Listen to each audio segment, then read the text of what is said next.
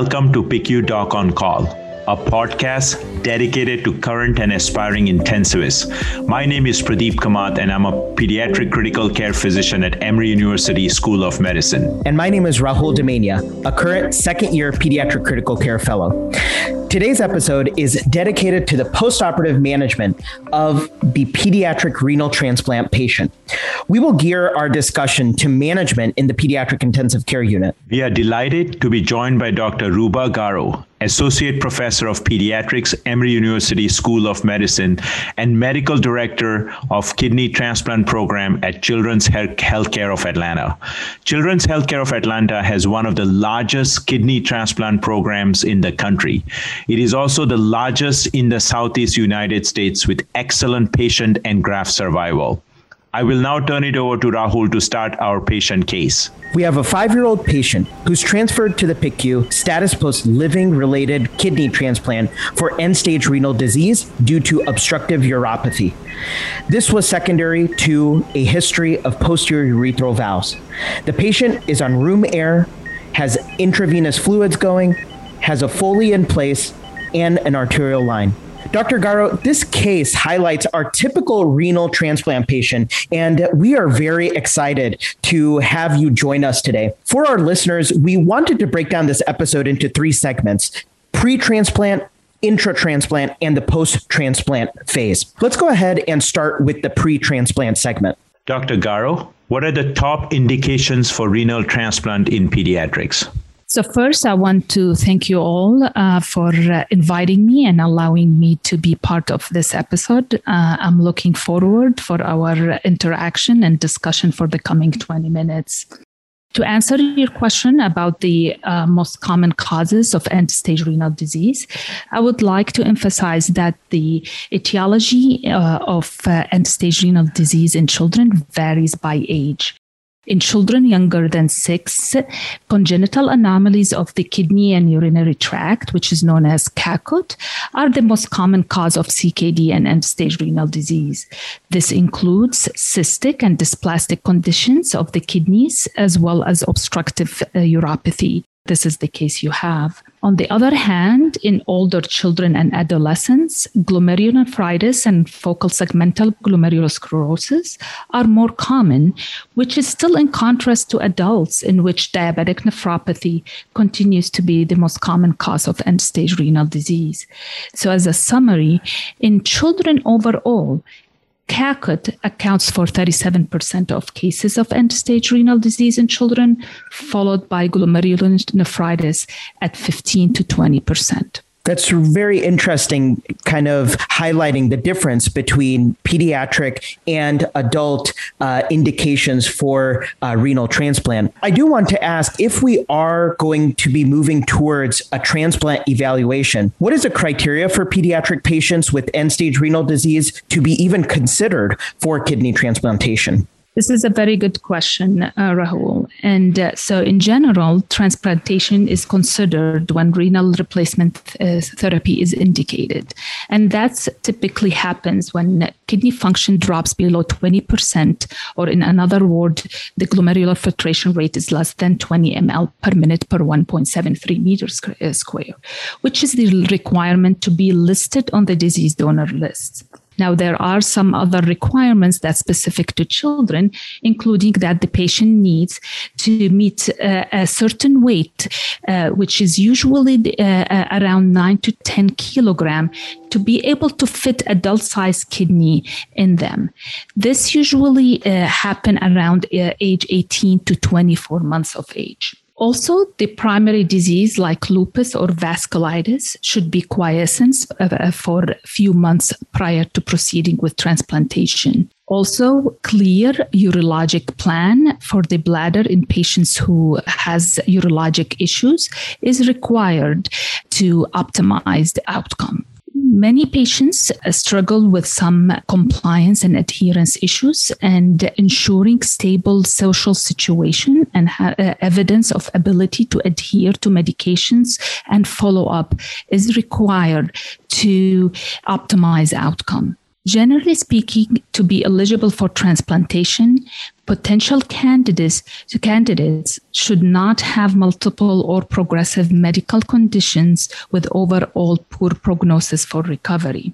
And also they should not have signs of active or untreated malignancy or infection. Thank you so much, Dr. Garo, for highlighting that. It sounds like there is a multifactorial criteria which go behind kidney transplantation. These include both medical as well as social causes. Uh, yes. Uh, so there are multiple key points to have a successful kidney transplant program and to uh, able uh, uh, to achieve excellent graft outcome.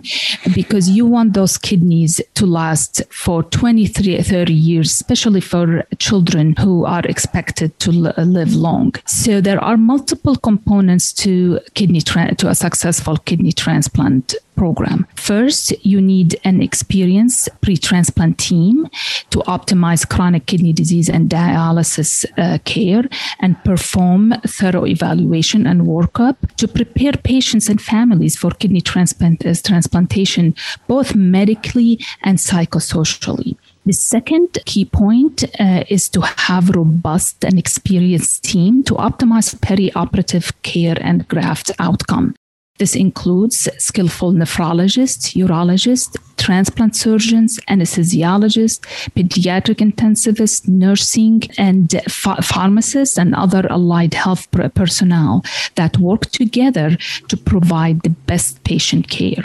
And finally, after having successful transplant surgery, we need comprehensive multidisciplinary post-transplant team that include nurse coordinators, social worker, uh, psychologists, nutritionists, nephrologists, and others to take care of those patients and optimize their outcome. Dr. Garo, as the medical director of one of the largest uh, renal transplant programs in the country, what are the key points to a successful kidney transplant program in order to achieve excellent graft outcomes? This is a very good question. And I would like to stress that we need a team that's able to provide the best care for the patient throughout all stages of chronic kidney disease and transplant.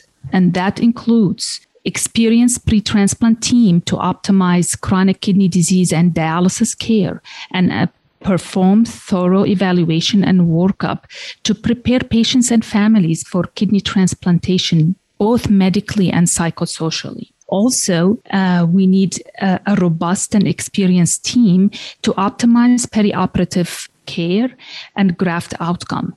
This includes skillful and experienced transplant surgeons, nephrologists, urologists, anesthesiologists, pediatric intensivists, nursing, pharmacists, and other allied health personnel that work together to provide best patient care. And finally, to optimize long term graft survival and allow the uh, kidneys to last for years, we need a comprehensive multidisciplinary post transplant team, including transplant nurse coordinators, social workers, psychologists, nutritionists, nephrologists, and others to work together to help patients and family to have the best outcome. Dr. Garo, that is absolutely amazing as this is one of our key take home points for our listeners today that a successful pediatric renal transplant program involves multidisciplinary management and a multidisciplinary team. Absolutely. Dr. Garo, in the pre transplant phase, can you briefly walk us through the process of organ procurement for cadaveric renal transplant as well as living donor transplants? Of course, for diseased uh, donor transplant, when patient is actively listed on the disease donor list, it means that the patient is cleared medically and socially and is ready to start receiving kidney offers.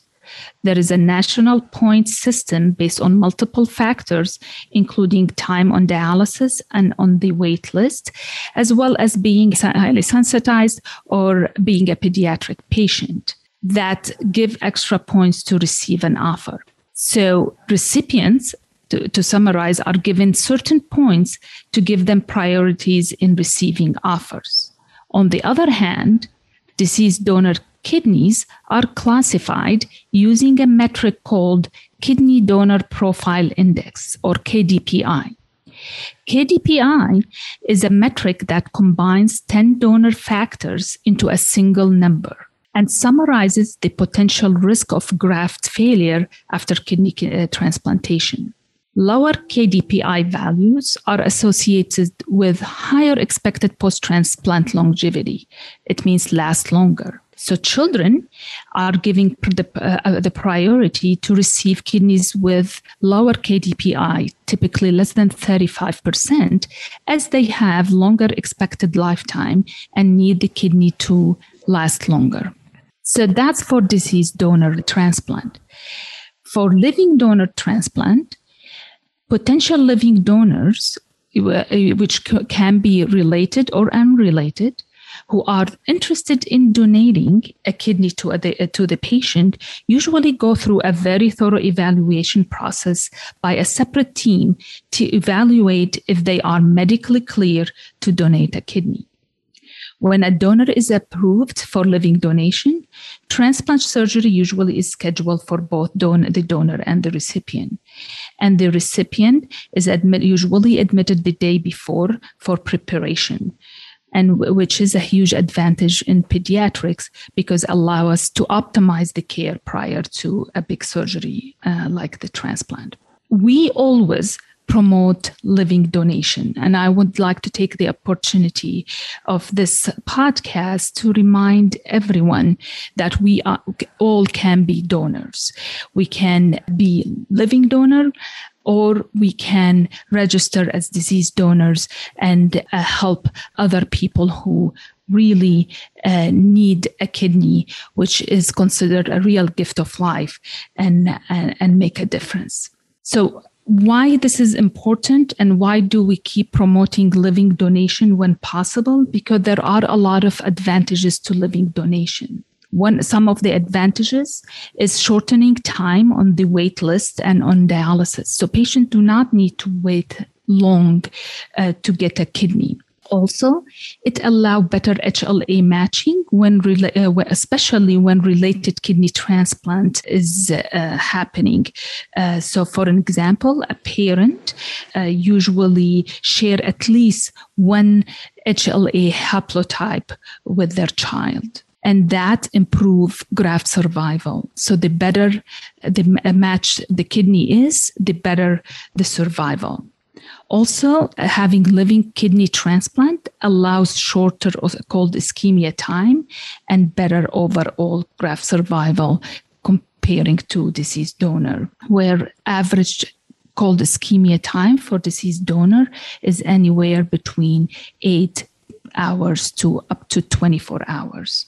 But unfortunately, despite all these advantages I just mentioned, unfortunately, living donation in children have declined over the last decade with increase in disease donor kidney transplant. Again, that's why I want to take the opportunity to pro- promote living donation and uh, highlight the advantages of living donor transplant.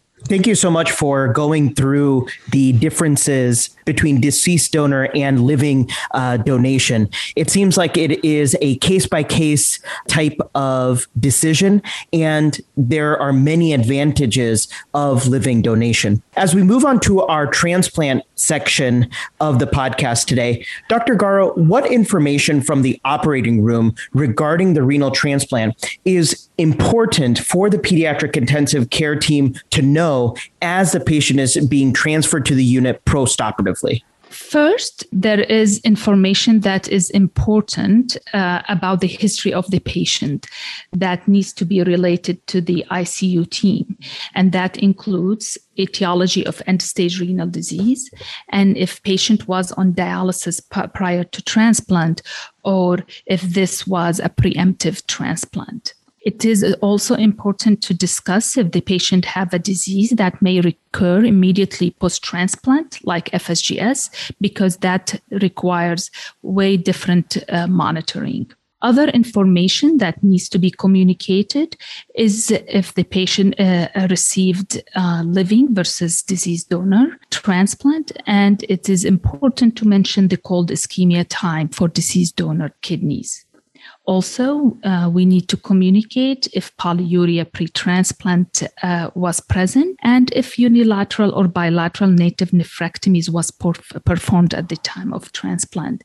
This is important when it comes to monitoring urine output post-transplant, which we will touch on later in neurologic patients, uh, history of bladder uh, diversion like mitro- Mitrofanoff, ileal uh, conduit, uh, pre or at the time of transplant uh, is important to be discussed with the ICU team.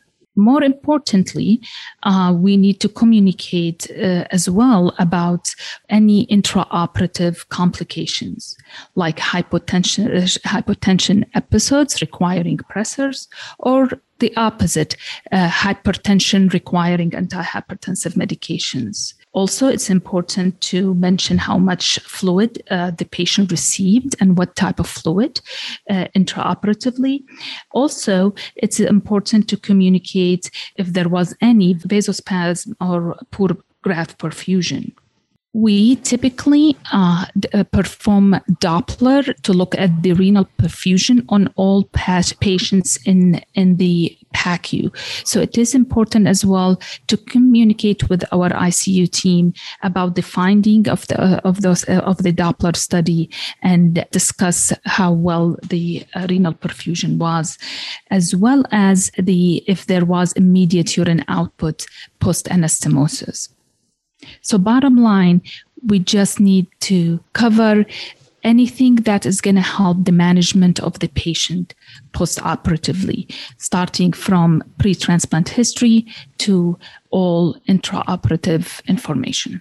Dr. Ruba, in the post transplant segment, once the patient is transferred to the pediatric intensive care unit, what should the pediatric critical care team be watching for as red flags? So that's a very important question. The first, the first, uh, first thing to monitor is the blood pressure, as we need to monitor for any signs of hypotension, and uh, uh, we need to keep the blood pressure on the general uh, generous side, especially in small kids receiving adult kidneys.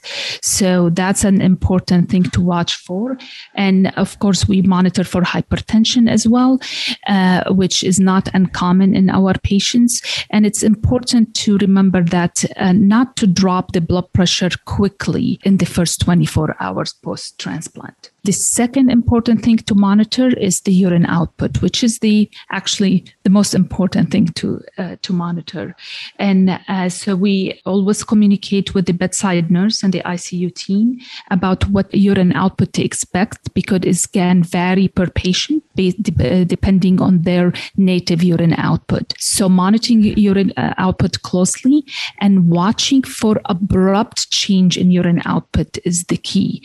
And when that that if that happened, it's important to check for a, a Foley catheter kink or clog, assess for dehydration or graft dysfunction, uh, and the, most importantly, to communicate closely with the transplant team if any change in urine output. The third important uh, thing to monitor is the graft function and electrolytes, which your uh, ICU team uh, does a great job uh, monitoring and correcting. And also, it is important to watch for signs of infection like fever and hemodynamic instabilities. And it's important to remember uh, for disease donor uh, recipients that sometimes we may have to deal, we may deal with uh, donor derived infections. And lastly, it's the pain. And we have to remember those patients underwent big surgery. And this is when we guys depend on you completely. You do great job in management of uh, pain uh, post-operatively. And the only thing we uh, uh usually recommend avoiding uh, is NSAIDs, given that patient just got a kidney transplant. That is a great summary. And just to highlight to our listeners, blood pressure abnormalities, trends in urine output, and electrolyte abnormalities are key takeaways. Dr. Garo, you did mention regarding the risk for infection. And as immunosuppression is closely tied to infection. Would you mind commenting on immune suppression medications we use for pediatric kidney transplant? And thank you for bringing up that point. Clearly, this is something uh, as well we need to monitor post transplant is to make sure that the patient is receiving uh, the immunosuppressive medications uh, that's written written in the order set uh, to prevent any rejection. Regarding our immunosuppressive protocols, in at our set, it, usually it varies among centers. Our center we typically use basiliximab, which is IL 2 receptor blockade uh, for induction. So, patient receives one dose intraoperatively along with uh, a big Solu-Medrol or methylprednisone pulse, 10 per kilo. And then uh, the, uh, all our patients receive a second dose of basiliximab four days post transplant. So that's what we call induction to prevent immediate rejection. And then for maintenance immunosuppressive medications, we use tacrolimus mycophenolate mofetil and prednisone. Now, again, that uh, uh, is different among centers. Some centers, for instance, they use steroid-free maintenance immunosuppressive protocol. At our center, we typically tailor it to our patients but mainly we are steroid based and we tend to wean patient off prednisone later on but when it comes to the immediate ICU care, it's important that we all review the medications and make sure patient is receiving all the maintenance immunosuppressive medication that they should receive. Thank you for highlighting that. In the post transplant period, despite even getting immunosuppression, Dr. Garo, are there going to be some patients who will need CVVH or even plasmapheresis in the post transplant phase? Yeah, that's unfortunately can happen. Of course, our goal is not to have that, uh, but at the end of the day, kidney transplant it is it is a complex surgery and has complications. So some patient may have delayed graft function, and that happens more with diseased donor kidneys, especially if there is a prolonged cold ischemia time. And in these cases, sometimes it takes a few it takes few days for the kidney to start functioning, and patient may require some sort of dialysis. Uh, depends if they already were on hemodialysis before. So we usually perform hemodialysis uh, or CRRT if the uh, patient is hemodynamically unstable and sick. Uh, but that happens typically if the, the graft did not function immediately. Regarding your question about the plasmapheresis, that as well happen usually in patients who has focal segmental glomerulosclerosis as an underlying disease. And that's when I mentioned that this it's important to communicate with the ICU team about the etiology of the end stage renal disease.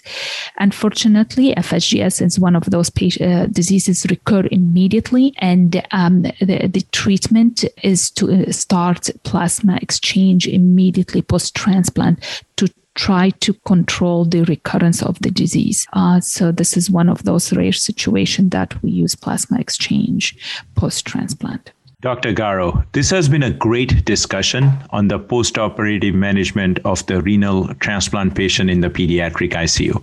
As we wrap up for our listeners, what would be your personal clinical pearls uh, regarding a patient with renal transplant in the PICU? Uh, first, I want to thank you again for uh, the opportunity uh, to have this discussion with you guys about the uh, post transplant uh, PICU care. And I want to take this opportunity to remind uh, everyone that the most important for, part of early post transplant care is to have clear and ongoing communication between all teams involved in the care of patients, including anesthesiologists, transplant surgeons, nephrologists, and PICU team, especially the bedside nurses. Also, it's uh, uh, I want to remind everyone that it is important to monitor blood pressure, urine output, and electrolytes closely, especially in the first 48 hour post transplant, and also uh, to optimize the use of our standardized approach and protocols that we have in place that guide our management. And finally, if any concerns discussed with the transplant team cannot we cannot be cautious enough in the care of kidney transplant recipients, especially during the first 24 hours post transplant. It's a real teamwork to provide the best care for these patients. Thank you, Dr. Garo, for highlighting the multidisciplinary management.